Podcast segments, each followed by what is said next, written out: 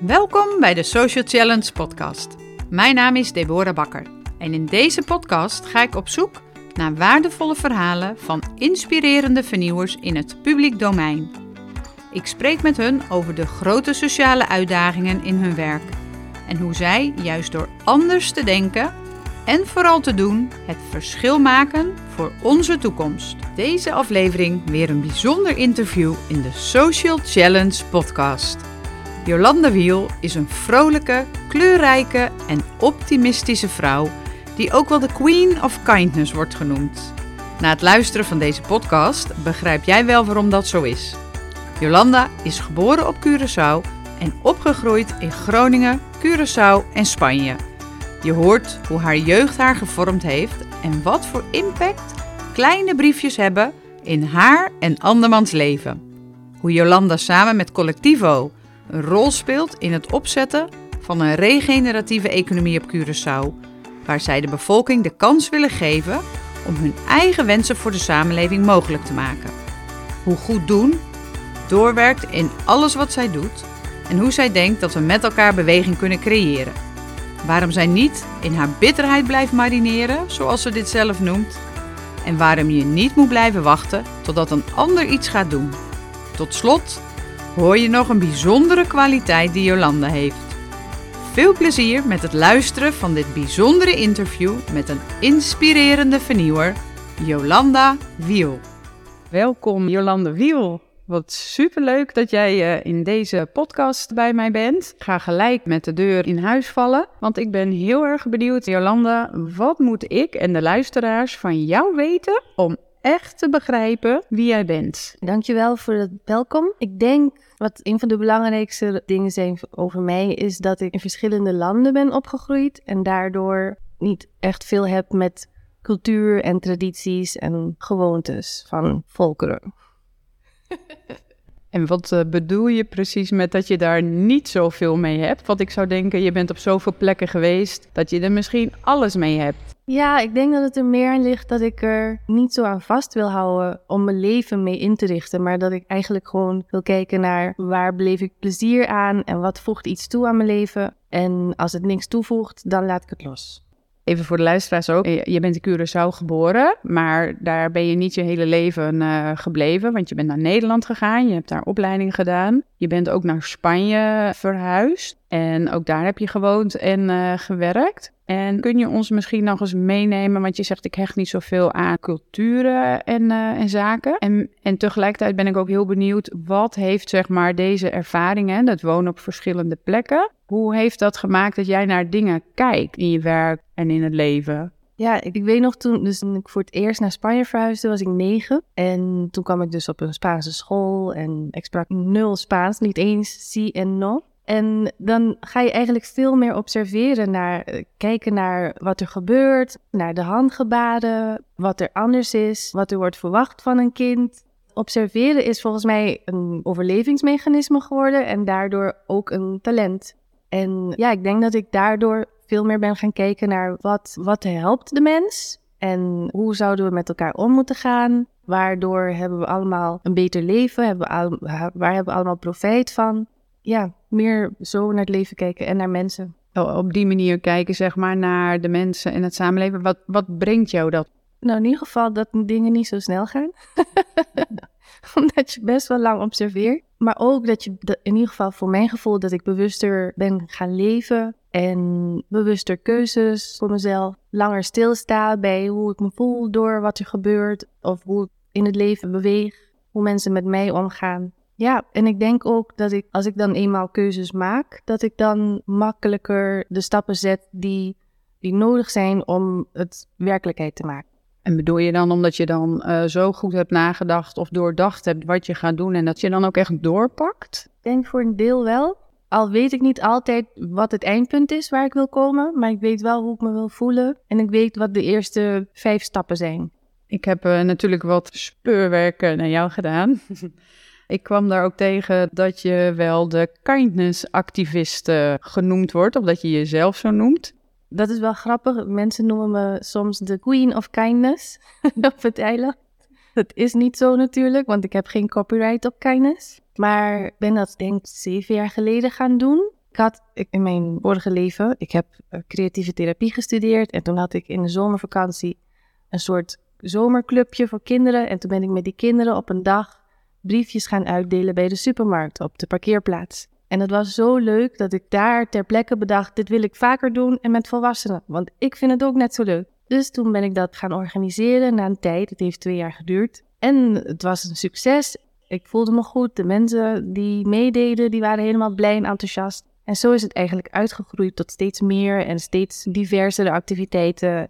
Soms aansluiten bij bestaande initiatieven, soms zelf dingen bedenken of iets toevoegen aan een activiteit of een evenement wat plaatsvindt. Wat je vroeg eigenlijk is, ik ben het begonnen omdat ik merkte dat ik een beetje bozig aan het worden was. Ik ben al heel lang single en dan is het op een gegeven moment heel makkelijk om een beetje een boze, bittere vrouw te worden. En dat wilde ik niet. Dus ik wist niet zo goed hoe ik het dan moest aanpakken om mijn, mijn mindset, mijn, mijn neural pathways te beïnvloeden om niet in, de, in die bozigheid weg te zakken en daar maar in te gaan marineren. Dus toen ben ik met kindness begonnen. En dat heeft echt gewerkt. Het is een, ik weet niet wat de magic is, maar als je gaat bedenken hoe je lief kan zijn voor andere mensen, dan gaat, gaan je hersenen gewoon anders groeien. Um, je gaat anders kijken naar dingen. Je herkent overal kansen om lief te zijn voor anderen. En het is, het is echt magic. Mooi dat je, dat je vertelt ik wilde niet een bittere vrouw uh, worden, dus ik heb zelf actie ondernomen om te kijken hoe kan ik het uh, nou anders doen. Ook waar we in deze podcast heel erg naar op zoek zijn, naar mensen die dus andere dingen doen dan de gebruikelijke dingen. En jij hebt toen de stap genomen om te zeggen van nou, ik, ga echt iets anders zoeken om te kijken dat ik niet in die bitterheid blijf marineren, zoals je dat zo mooi uh, verwoordt. En begrijp ik het dan goed dat daaruit Spread the Love ontstaan is? En, uh, en kun je ons dus meenemen, wat heeft dat betekend voor jouw leven? Kun je eens een voorbeeld daarvan noemen? Nou, ik heb Spread the Love Curaçao inderdaad toegevoegd aan mijn eenmanszaak van de therapiepraktijk die ik heb. De bedoeling is ook niet om iets groots op te zetten, maar gewoon om in ieder geval leuke dingen te kunnen doen. En hoe het mijn leven heeft um, beïnvloed. Nou, wat ik al zei, de, de manier van hoe ik naar het leven ben gaan kijken en naar kansen om leuke dingen te doen. Ik merkte ook dat ik alles wat ik eigenlijk leuk vind erin kwijt kon. Dus ik kon ten eerste lief zijn voor anderen. Ik kon kleurrijk zijn. Ik kon mooie plaatjes delen, leuke foto's maken. Andere mensen in de spotlight zetten. Cadeautjes geven, cadeautjes verstoppen, achterlaten. Dat iemand iets ergens een keer kan vinden en dan... Ik weet het natuurlijk niet, maar ik verzin dat ze dan helemaal blij zijn. Enkele keer kom ik dan mensen tegen die jaren later zeggen: Ik heb jouw briefje gevonden en in mijn portemonnee gehouden. En het heeft me echt gemotiveerd om mijn eigen ding te gaan doen. Kijk, ik heb hem nog. En dan laten ze hem zien. Ja, dus dat eigenlijk. Ja, hoe leuk is het om zo'n briefje te vinden? En wat schrijf je dan op die briefjes? Ik ben even nieuwsgierig. Kun je ze een uh, voorbeeld noemen? Wat is het leukste briefje of cadeautje wat je ooit hebt gegeven of achtergelaten voor iemand? Nou, ik weet niet. Ik heb niet één wat het mooiste berichtje is. Ik weet wel, in het begin begonnen de berichtjes op briefjes en het waren meer complimenten. Van ehm, je smile is geweldig of uh, geloof in jezelf, je bent goed bezig. En daarna begon ik daarnaast ook opdrachten te geven. Want ik dacht, ik, het heet Spread the Love, so it has to be spread. Dus toen heb ik opdracht gegeven van hou de deur open voor iemand of laat iemand voorgaan of smile tegen iemand die je niet kent. Uh, bedank iemand, bedank de cashier, kijk haar in de ogen wanneer je haar bedankt. Dat soort dingen. Gewoon de kleine dingen die iedereen kan doen. Kost je niks, maar het is toch een manier van met elkaar verbinden. En de ander laten voelen dat je ze hebt gezien en dat je het apprecieert wat ze doen. Als ik het goed heb begrepen, had je volgens mij eerst de ambitie om dat echt uh, wereldwijd op te gaan zetten. Maar daar is iets in veranderd. Ik wilde inderdaad een, een wat ik wel eens vaker noemde, een kindness empire beelden, bouwen. En het liefst zou ik dat nog steeds willen natuurlijk. Want het liefst wil ik gewoon dat iedereen lief is voor elkaar. En dat mensen echt naar elkaar kijken en zich gezien voelen en gehoord. Maar ik merkte dat het best wel moeilijk was. En toen begon ook de pandemie. En toen moest ik eigenlijk gewoon keuzes maken en goed kijken naar waar kan ik geld mee verdienen. Want met de pandemie zaten we allemaal best veel thuis. En ging ik echt kijken naar wat ben ik nou allemaal aan het doen. Ik heb acht verschillende projecten. een boel zijn voor vrijwilligersorganisaties. Geweldig werk en hartstikke leuk en je voelt je helemaal part of it. Maar ehm, ze betalen niet allemaal even goed.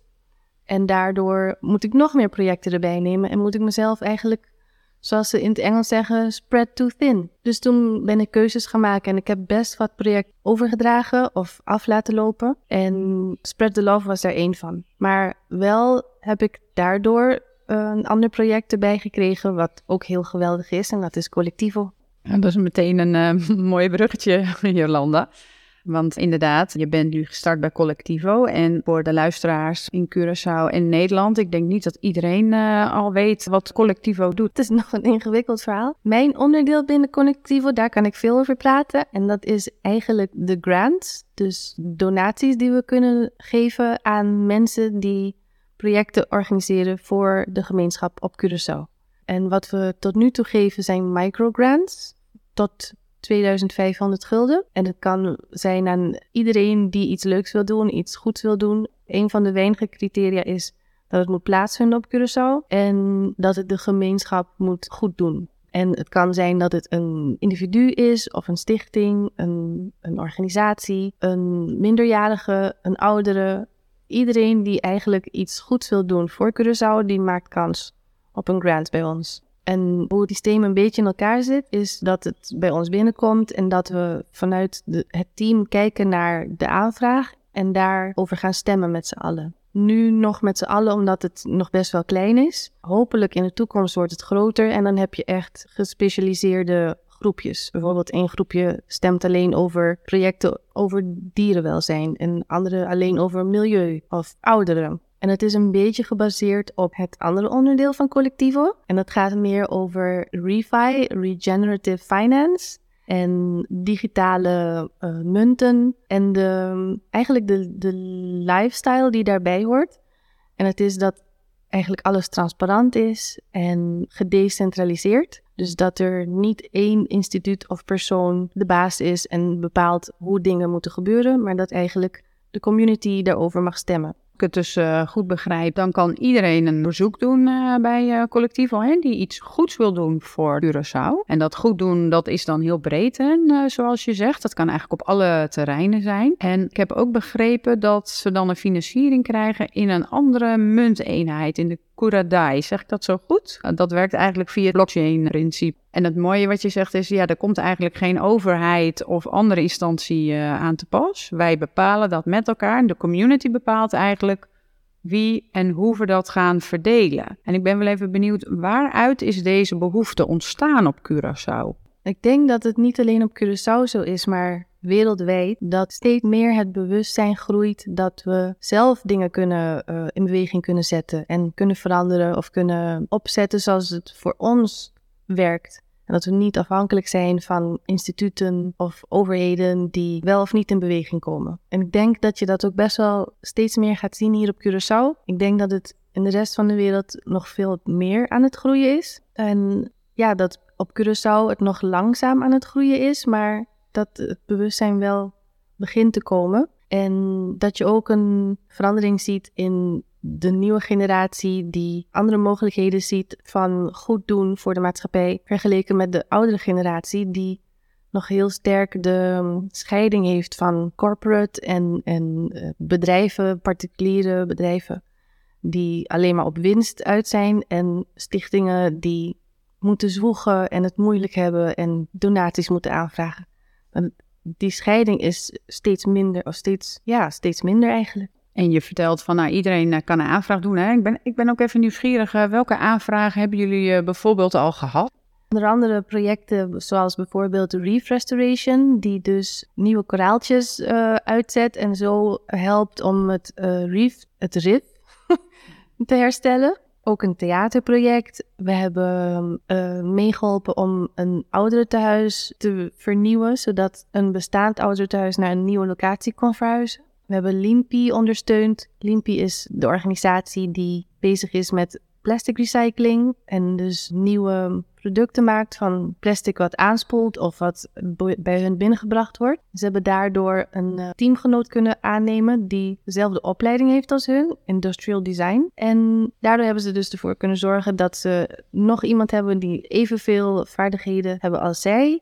En dat iemand die van het eiland is, weer terug kon komen en eigenlijk haar, haar skills kon toepassen en toevoegen aan de maatschappij. We hebben een groepje gesponsord voor jongens, dus tieners, die getraind werden in vaardigheden, dus levensvaardigheden, communicatie, prioriteiten stellen, hoe maak je een budget op, dat soort uh, vaardigheden. Was heel leuk. Er zat een hele mooie locatie daarvoor. We hebben ook een paar projecten die we als subsidie ondersteunen met hele kleine bedragen per maand. En dat is onder andere vijf cliënten bij Alton Paas, die we dan, waarvoor we de helft van de maandelijkse vergoeding dekken. En we hebben ook een project dat heet My Body is a Dog. En dat is een project waar ze met honden naar ouderentehuizen gaan of naar de jeugdgevangenis om met die mensen en honden om te gaan en mee te geven dat ze dus zacht kunnen zijn en verzorgend kunnen zijn. Heel leuk. We hebben een heleboel. We hebben ook een programma voor gezonde gewoontes bij een tehuis voor meisjes.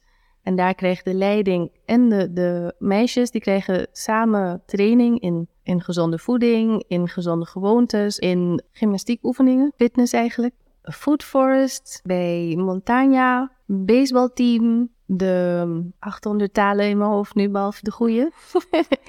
Zo'n um, kinderboerderij, maar dan niet voor kinderen, maar voor ouderen. In een ouderen thuis. En uh, muziekinstrumenten voor muziektherapie, human interest stories. En ook een VR-programma voor scholen. Dus dan gaan ze met VR-brillen naar basisscholen om de uh, lessen op andere manier mee te geven aan de kinderen. Ja, dus een heleboel verschillende projecten. Dat is een hele uiteenzetting van verschillende projecten. Mooi. Dus inderdaad voor jong en oud, de zorg, onderwijs hoor ik, welzijn. En uh, ook mooi dat die mensen jullie uh, weten te vinden om, om dit voor elkaar te krijgen. En vragen jullie dan ook iets uh, terug daarvoor? Zit er een soort van voorwaarde aan vast dat mensen dat kunnen doen? Nee, niet heel specifiek. Wat we wel soms vragen, vooral nu we nog maar net begonnen zijn. We zijn nu net een jaar bezig. Wat we vragen is dat ze broadcasten dat wij inderdaad hun hebben gesteund, zodat andere mensen ons ook kunnen vinden. En ook zo hun project bij ons kunnen indienen. En dan ben ik even nieuwsgierig, maar hoe worden, hoe worden jullie gefinancierd dan? Want hoe, hoe komen jullie aan het budget, zeg maar, om deze mensen dan weer uh, te steunen? Ja, die vraag krijgen we altijd. en dat is, wij hebben zelf een donatie gekregen van een bedrijf, een cryptobedrijf in Silicon Valley. Cello heet het. En zij hebben ons eerste jaar gesponsord daarvoor. En dat is het eerste jaar. En jullie bestaan nu uh, ook uh, een jaar. Hè? Hoe, hoe, hoe gaan jullie dat dan doen in de toekomst? Ja, ze zijn nu bezig eigenlijk met nieuwe investeerders vinden. Sowieso die bestaande investeerder en nog een paar andere partijen die ons hebben geobserveerd in het afgelopen jaar. Ik ken ze allemaal niet hoor. Het is echt in die wereld van de crypto en de decentralized finance. Ja, vooral in die wereld, daar zijn best wel wat partijen die kijken naar collectieven, omdat we eigenlijk iets aan het doen zijn wat nog niet wordt gedaan. Je bent dus zelf als partij ook niet afhankelijk van de overheid of van subsidies van de overheid. Dus je zoekt echt je geld ook op een andere manier om daar weer uh, goed mee te kunnen doen. Ik ben wel even benieuwd, want jij bent bij uh, Collectivo gaan werken. Je zegt ook, ik heb daar ook wat mooie dingen voor opgegeven, maar ik heb er iets moois voor teruggekregen. Neem ons eens mee, waarom ben je nou juist bij Collectivo gaan werken en wat heb jij met gemeenschap, met communities? Ja, nou ik ben bij Collectivo gaan werken omdat het me heel erg aansprak wat ze aan het doen uh, waren en wat er mogelijk werd. En ook omdat het best wel verfrissend is eigenlijk om te werken. Want ik ben een van, ik ben de oma van uh, de groep. de rest is de helft van mijn leeftijd. Of in ieder geval onder de 30 zeker. En, en die kijken heel anders naar de wereld. En ze, ze zijn ook heel snel. Ik moet, het echt, ik moet echt mijn best doen om het bij te benen. Maar ze zien heel veel meer mogelijkheden in dingen die er, die er gebeuren en technologie inzetten voor het goed doen in de maatschappij. En denken veel minder in obstakels. Dus veel meer in, in mogelijkheden, in manieren om dingen voor elkaar te krijgen, in partijen bij elkaar brengen, voor iedereen win-win uit te pluizen en het mogelijk te maken. En dat is gewoon geweldig eigenlijk. en wat me dan, wat me voor de gemeenschap aanspreekt, is eigenlijk dat, ja, dat we er allemaal onderdeel van zijn en dat we, vind ik, het aan elkaar verplicht zijn om voor elkaar te zorgen. Dat we niet moeten kijken naar, oh, er is een stichting die voor jou kan zorgen. Je hebt geen eten, gaan we naar de voedselbank. Maar naar elkaar kijken en beter observeren en misschien ook moeilijke vragen durven stellen. En actie ondernemen of dingen anticiperen voor zijn, voordat het fout gaat. En hoe doe jij dat zelf in je privéleven, zeg maar? Maak je dan ook deel uit van een bepaalde gemeenschap? Hoe heb je dat zelf vormgegeven? Ik ben best wel privé en ja, ik ben ook een introvert persoon, dus ik wil het liefst wanneer ik de kans heb om alleen te zijn, alleen zijn. En lange tijd alleen zijn. Maar ik probeer wel in ieder geval de mensen die dichtbij mij staan uh, te ondersteunen, hoe ik het kan bieden. En ja, en anderen ervan bewust te maken om dat ook in hun omgeving te doen. Want we hebben allemaal een beetje een circle of influence om ons heen, waar je toch iets kan betekenen voor een ander. En zo hoeven we eigenlijk, hoeft niemand een moeilijk leven te hebben als we het allemaal zouden doen. Dat is wel een mooi uitgangspunt. Iedereen een mooi, uh, een mooi leven zou kunnen hebben als het zo, uh, zo kunnen organiseren. En ik vind het ook wel mooi in je verhaal dat het ook een soort van, uh, nou, hoe noem je dat? Je hebt, je, hebt altijd twee kanten in jezelf, zeg maar. Het ene dat echt heel erg goed wil doen voor de ander en alles bij elkaar wil brengen en verbindingen wil maken. En die andere kant van jou, dat je denkt, nou, laat me ook maar gewoon maar even lekker alleen. Dus die polariteit, dat woord zocht ik even. Ja, en dat is dan denk ik ook, hoe hou je dat dan een beetje in balans bij jezelf? Je doet heel erg goed voor anderen. Wie, wie is er goed voor jou? Nou, ten eerste ikzelf. Daar zorg ik voor. Ik, ik doe mijn best in ieder geval ervoor. En als ik het niet genoeg doe, dan merk ik het. Dus dan weet ik al van oké, even wat minder doen. En ik probeer er ook steeds meer bewust van te zijn dat de keuzes die ik maak, dat die echt gericht zijn op de balans behouden. En ja, verder, ik heb best wel een klein groepje van goede vrienden waar ik dan het meeste uithaal. En af en toe heb ik ook steun van mijn familie. Maar ik ben vooral op mezelf, best veel op mezelf en dan met vrienden.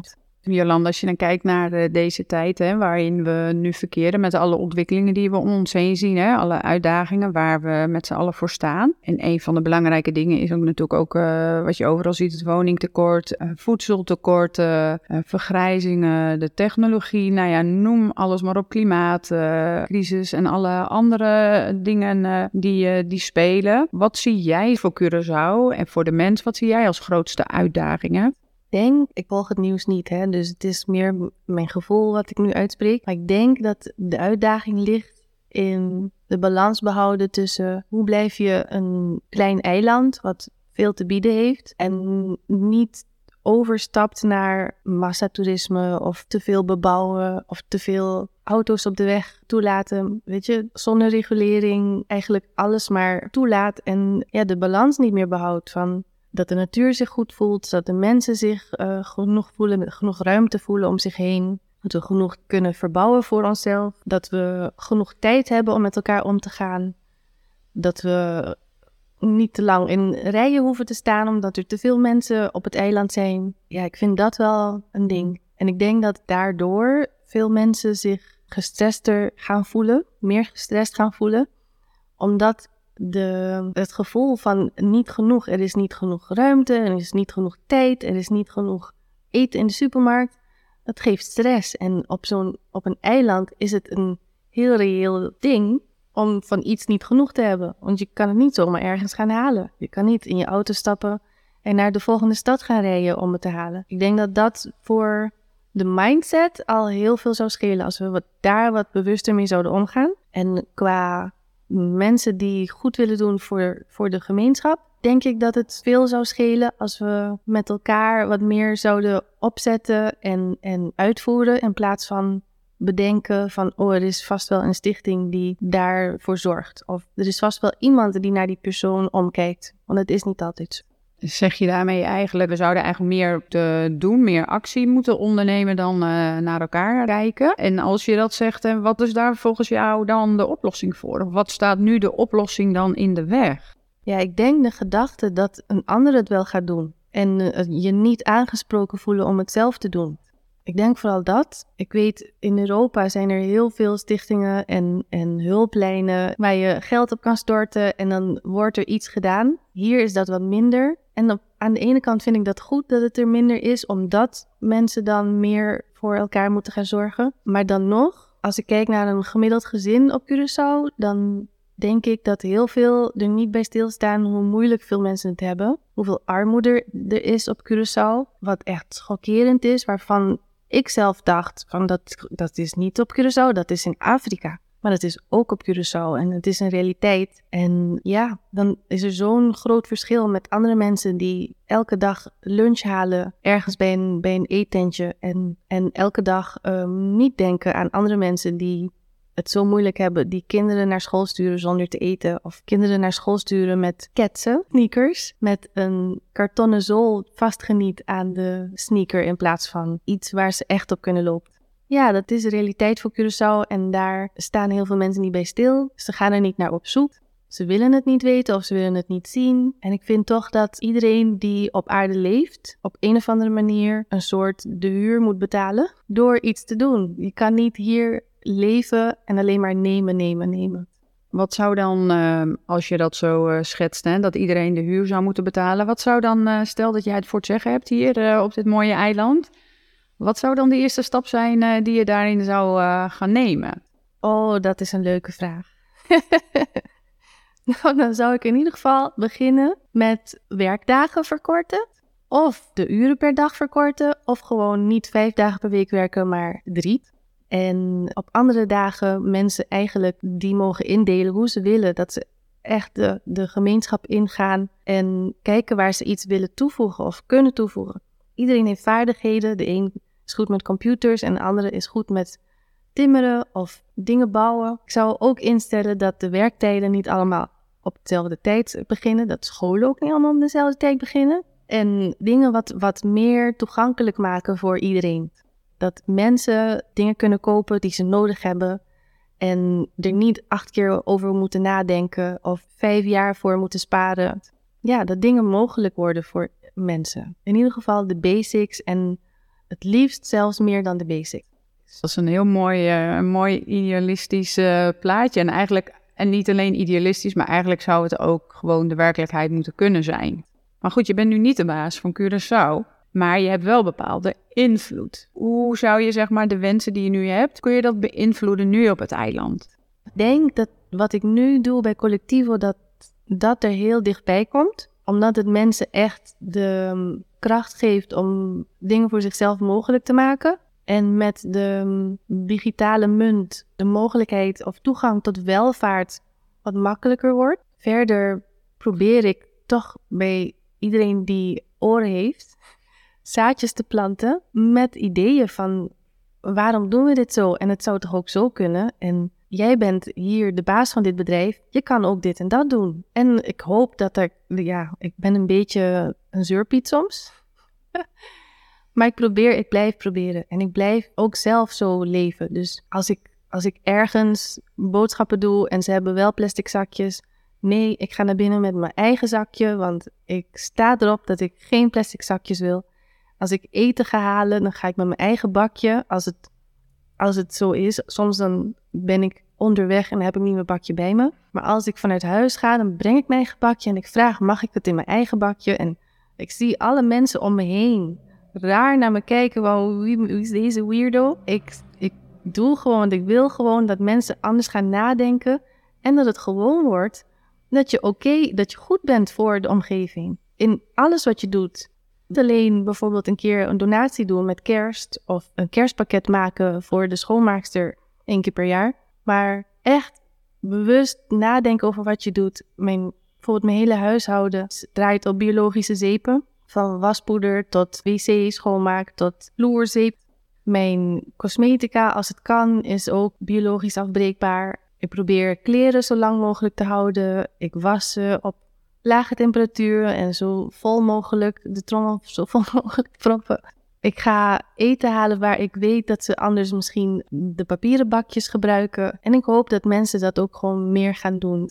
En ik probeer ook, als ik daar ben, de, de mensen die daar werken complimenten te geven van...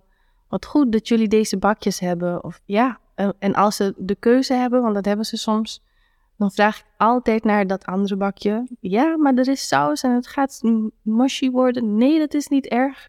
En waar ik dan nog wel even uh, benieuwd naar ben, is wat frustreert jou nou uh, op dit moment het meest? ik heb hele heftige road rage. Ik kan uh, niet tegen mensen die zich niet gedragen in het verkeer.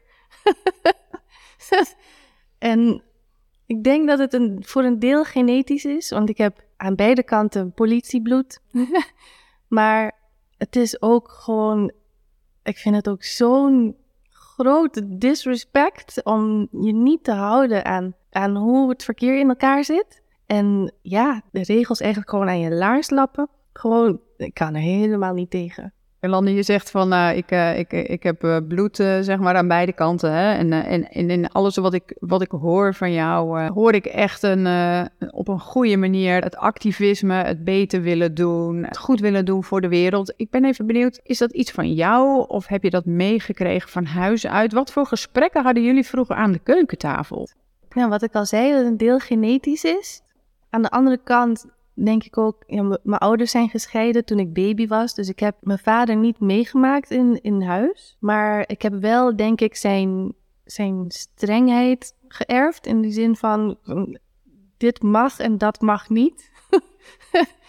en ik denk ook, ik ben opgegroeid in de jaren tachtig in Nederland voor een deel. En daar, ja, het leven was, was best wel zwaar. We woonden in Groningen. En als een bruin persoon in Groningen heb je het al niet makkelijk.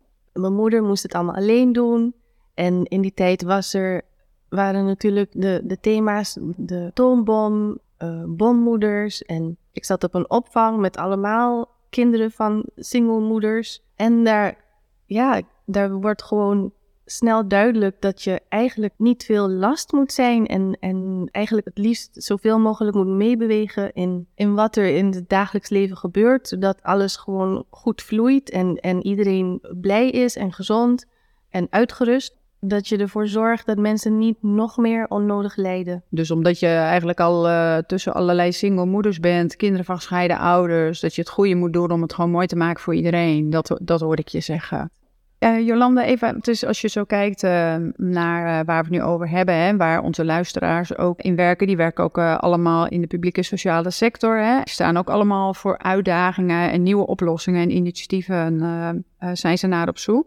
En ik ben wel even benieuwd, wat is nou jouw grootste wens voor deze sector? En of dat nou op Curaçao is of wereldwijd, maar wat is, wat is jouw grootste wens hierin? Ja, het liefst zou ik willen dat de lijntjes wat korter zouden zijn. Dat er veel meer contact is tussen de publieke sector en de mensen die echt gewoon in de wijken leven. In de tijd van mijn opa had je wijkagenten, zelfs hier op Curaçao. En ja, dat was gewoon een hele andere manier, denk ik, ook van hoe die banden waren en bij wie je terecht kon, wie je moest hebben wanneer er iets aan de hand was. Ik denk dat nu voor een deel kerken dat hebben overgenomen. Maar als je geen interesse hebt in godsdienst, dan val je misschien een beetje buiten de boot. En dat is jammer, dat hoeft niet zo te zijn. Ik denk dat als de banden en de mensen van de publieke sector gewoon letterlijk zouden rondlopen op straat en aangesproken zouden kunnen worden, dat het al een heel groot verschil zou zijn. Dus eigenlijk meer verbinding. En zeg je daarmee ook elkaar beter kennen? Want ken jij bijvoorbeeld uh, al je collega's in die sector? Ja, ik denk zeker altijd, verbinding is altijd de oplossing. en nee, ik ken niet iedereen. Wat ik wel heel, heel geweldig vond, is, denk anderhalf jaar geleden kwam het politiebureau van Montagne, dat is dan waar mijn wijk onder valt, bij ons in de wijk om een presentatie te geven over veiligheid. Wat je wel en niet kan doen voor je huis. En dat was heel goed. En dan weet je in ieder geval hoe die agenten heten, wat hun, hoe ze eruit zien. En het is gewoon handig dat ze de wijk zelf ook zien en, en weten wat de risicopunten zijn en waar we zelf op moeten letten. Hoe we met elkaar moeten communiceren als we iets zien. Of, ja, ik denk dat daar daar veel waarde in zit. Uh, Jolande, ik kwam nog ergens uh, tegen, volgens mij op de site van Caribische Letteren, een blog die jij ooit hebt geschreven. En kun je eens vertellen, neem ons eens mee, uh, waarom ben je gaan bloggen? En doe je dat nog steeds? Ja, onofficieel blog ik nog steeds. Het begon eigenlijk omdat ik een, een guestblog instuurde naar een groep bloggers die dus elke dag een blog publiceerden. En dat blog werd zo'n succes dat ik toen een vaste blogger werd. En um, ja, dat was wel leuk, omdat ik eigenlijk over heel veel dingen mening heb. En die kon ik toen mooi kwijt. Heerlijk. En ik heb er eentje gelezen en uh, die heet volgens mij De Zon Kien. Zou je zo'n stukje willen voorlezen voor onze luisteraars, zodat ze eens kunnen horen wat je bezighoudt? Ja, dat is goed. Ik zat in de klas naast een meisje die een naam had die voor haar geboorte waarschijnlijk nog niet bestond. Op een dag, terwijl we van het ene lokaal naar het andere liepen, zei ze ineens: De zon kiemt. En dat was mijn introductie met een nieuwe taal, Papjalans. En Papjalans spreken we hier omdat de zon inderdaad kiemt en het hoofd moe wordt. In de supermarkt worden de boodschappen ons gecobreerd en de telefoon is net gecharged. Maar als je even geen zin hebt om op te nemen, zeg je gewoon Minota 10 bereik of je blamet het op UTS. De tv en de airco doen we aan met de remote. En als je geen airco hebt, dan heb je een fan en niet een fan. Die guy is pret. Ik ben goed met hem. De vuilnis gaat in de sushibak. En als je een flat tire hebt, moet je naar de tire service. Koelkast is ijskast. En ijskast is vriezer. Die jeans is mooi gebleven. En ik heb vannacht met je gedroomd. Als je wil weten of de taak al af is, vraag je even of diegene al is klaargekomen. Dankjewel, Jolande. Een hele andere vraag uh, waar ik nieuwsgierig naar ben is: welk boek in relatie tot wie jij uh, nu bent en waar je voor staat, welke je zou aanraden aan je collega-professionals? Een van de boeken die me beïnvloedt is Conversations with God. En ik ben totaal niet godsdienstig, maar ik vond het wel een heel goed boek, omdat het gewoon qua common sense heel goed in elkaar zit. En het is gewoon logisch hoe het uiteengezet wordt en hoe het leven in elkaar zit. En de band met een hogere kracht. Dus ook al ben je geen professional, any person zou eigenlijk zo'n soort boek moeten hebben. En als je dat dan niet hebt, probeer dan Conversations with God. Ik ga zo uh, langzaam uh, naar de afronding uh, toe. Ik ben nog wel even benieuwd. In, in Nederland heb je van die tegeltjes, hè, van die wijsheden die je op de wc hangt met van die gekke spreuken. In, in Curaçao hebben ze van die prachtige drijfhoutjes. Dus stel dat ik jou nou een drijfhoutje zou geven. Welke wijsheid zou jij op jouw drijfhoutje schrijven? ja, ik hou van spreuken, ik spaar ze. maar eentje waar ik eh, een paar jaar geleden echt ineens dacht van dit is het. En dat is start where you are, use what you have, do what you can. Van Arthur Ashe, een tennisser. En ik vind het zo mooi omdat het eigenlijk betekent van doe gewoon vandaag iets. Use what you have, do what you can. En als je niks hebt, dan heb je niks, maar je kan wel iets doen. Mooi, dat is een mooie uh, call to action ook voor onze luisteraars. Dus uh, doe vandaag iets. Je kan altijd iets doen. Hartstikke fijn. Dankjewel uh, Jolanda voor dit mooie gesprek. En stel nou dat de luisteraar nog iets over jou wil lezen of iets meer over jou wil weten. Waar kunnen zij wat meer informatie over jou of over Collectivo vinden? Dankjewel dat je me hebt uitgenodigd. Ik vond het echt heel leuk en goede vragen. Ze kunnen in ieder geval voor Collectivo naar de website en dat is www.collectivo.cw en Collectivo is met een K. En ze kunnen mij mailen op jolanda.collectivo.co, co. En Jolanda is met Y. En mijn website voor Spread the Love is Spread the Love Curaçao nou, super. Dankjewel uh, Jolande en op zijn uh, Curaçao's uh, Ayo. Wat ontzettend leuk dat je nog steeds luistert, lieve luisteraar. En ik ben heel benieuwd welk inzicht jij hebt gekregen uit dit interview met Jolanda. Wat ik echt inspirerend vind aan haar verhaal is dat zij in alles wat ze doet goed wil doen voor de samenleving. En dat het niet uitmaakt wie of wat je bent, of wat je hebt of niet hebt. Je kunt altijd iets doen. Voor nu een hele mooie dag en graag tot de volgende aflevering. Superleuk dat je weer luisterde naar een aflevering van de Social Challenge podcast. In deze podcast wil ik zoveel mogelijk professionals binnen het publiek domein inspireren en in beweging krijgen. Weet je dat je heel simpel een review kunt achterlaten met de app waarmee je luistert, bijvoorbeeld Spotify of iTunes? Ga naar reviews en laat bijvoorbeeld 5 sterren achter. Dankjewel, want hoe meer reviews, hoe meer mensen deze podcast kunnen vinden en zo zorgen we samen voor meer beweging binnen de publieke sector. Wil je voortaan alle nieuwe podcastafleveringen overzichtelijk onder elkaar? Abonneer je dan op deze podcast. Klik in je podcast-app op de knop volgen en je ontvangt automatisch een berichtje als er een nieuwe podcastaflevering verschijnt. Vind je deze podcast interessant? En ken je collega's voor wie deze podcast ook interessant is? Dan zou ik het enorm waarderen als je deze podcast even deelt. Of de aflevering doorstuurt. Als je via Spotify luistert, kan dat door in de app naar de drie puntjes te gaan en dan te klikken op delen. Ben je door deze podcast enthousiast geworden?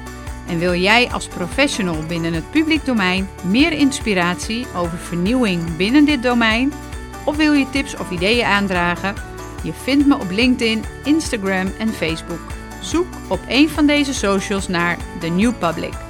Nogmaals, dankjewel voor het luisteren en graag tot de volgende keer.